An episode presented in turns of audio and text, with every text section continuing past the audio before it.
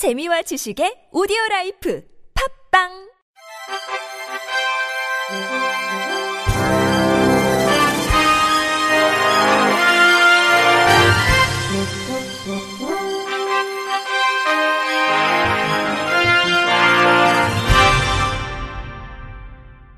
청취자 여러분 안녕하십니까? 7월 24일 수요일 KBIC 뉴스입니다. 김현 충남도의회 문화복지위원장이 도립시각장애인 복지관의 역할과 기능의 재정립 필요성을 제기했습니다. 김 위원장은 이번 주 월요일 충남도청 소회의실에서 열린 도립시각장애인 복지관의 효율적 운영 방안 모색을 위한 토론회에서 시각장애인은 다른 유형의 장애인과는 다른 특성을 지닌 만큼 전문적인 복지시설이 반드시 필요하다며 현재 운영 실태로는 기능을 제대로 수행하기 어렵다고 지적했습니다. 김 위원장은 도립 시각장애인 복지관과 시군 장애인 복지관, 시각장애인 협회 시군 지회 간 사업의 구조화가 필요하다고 당부하고 전문성 있는 인력의 적절한 배치는 물론 유관기관과 협업구조 체계를 구축해 도립 시각장애인 복지관의 역할 기능을 재정립한다면 도내 시각장애인에 필요한 복지 서비스를 평등하게 제공할 수 있을 것이라고 말했습니다. 이날 토론회 좌장은 조성재 대구대 직업재활학과 교수가 맡았고 송미영 충남여성정책개발원 선임연구위원은 주제 발표자로 나서 복지관의 광역기능 시행, 지리적 한계 극복을 위한 노력 등을 통한 효율적 운영 방안 모색을 주장했습니다. 김 위원장을 비롯해 오윤진 세종사이버대 사회복지학과 교수, 황주연 경기도 시각장애인 복지관 사무국장, 김태웅 충남 시각장애인 복지관 사무국장, 이준범 세종시각장애인 협회장, 신현섭 충남도 장애인재활팀장은 토론자로 참여했습니다. 진천과 음성에서 태양광셀과 모듈을 생산하는 한화큐셀이 대규모 장애인 선수단을 창단했습니다.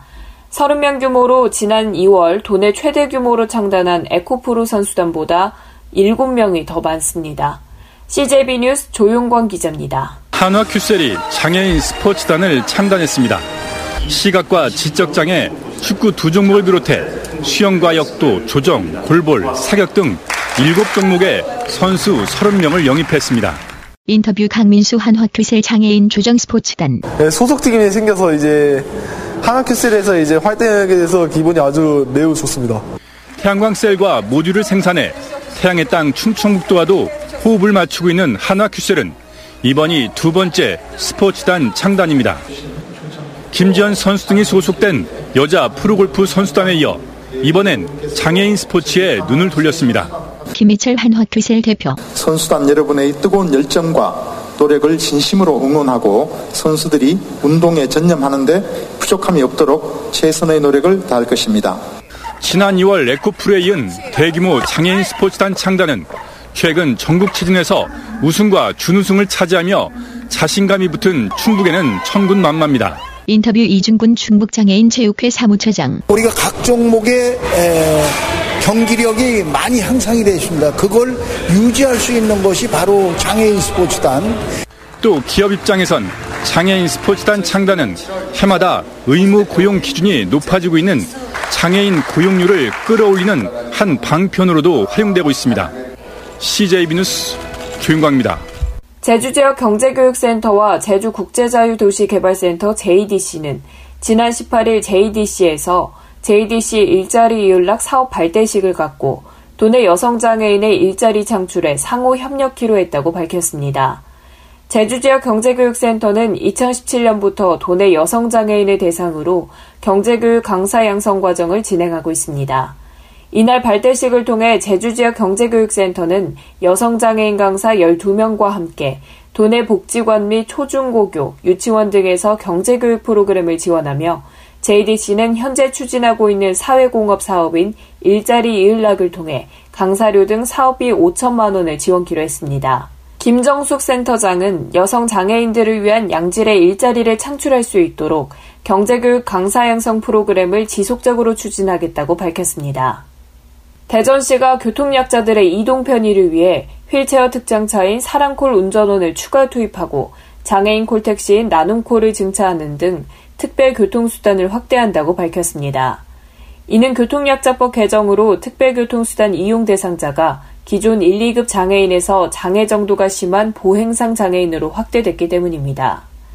시는 이용 대상자가 7천명 정도 늘 것으로 보고 9월까지 사랑콜 운전원 20명을 모집해 출퇴근 시간대에 추가 투입하고 나눔콜 택시 20대도 증차할 계획입니다.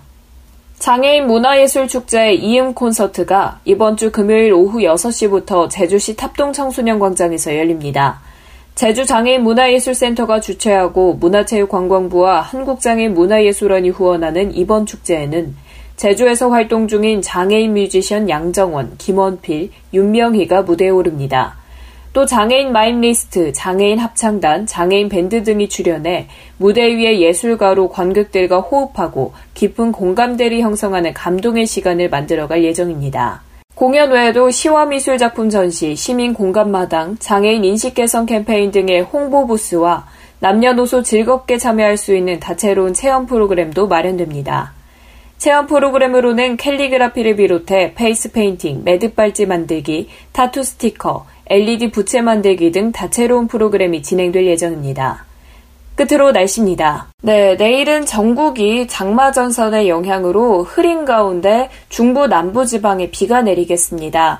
26일까지 비가 이어지겠는데요. 중부지방은 50에서 200mm, 또 강원 영동 경북 북부 지역은 10에서 70mm, 남부지방은 5에서 40mm의 비가 예보되어 있습니다. 또 장맛비는 중부지방, 전북과 경북 내륙에서 시작해서요. 그 밖에 남부지방으로 점차 확대되는데요. 남부지방에 내리는 비는 오후 9시께 대부분 그치겠습니다. 비가 내리는 지역에서는 산사태와 축대 붕괴, 침수, 시설물 피해와 안전사고에 각별히 유의하셔야겠습니다. 목요일 아침 최저 기온은 24도에서 27도로 분포될 것으로 보이는데요. 자세한 날씨 알아보면 서울은 25도, 전주 25도, 광주도 25도를 보이겠고 제주는 24도를 보이겠습니다. 낮 최고 기온은 34도까지 올라갑니다. 수원이 29도, 춘천 29도, 대구 33도, 또 창원도 30도까지 오르겠습니다. 미세먼지 농도는 전 권역에서 좋음 혹은 보통 수준을 보이겠습니다. 날씨였습니다. 이상으로 7월 24일 수요일 KBRC 뉴스를 마칩니다. 지금까지 제작의 안윤환, 진행의 최유선이었습니다. 고맙습니다. KBRC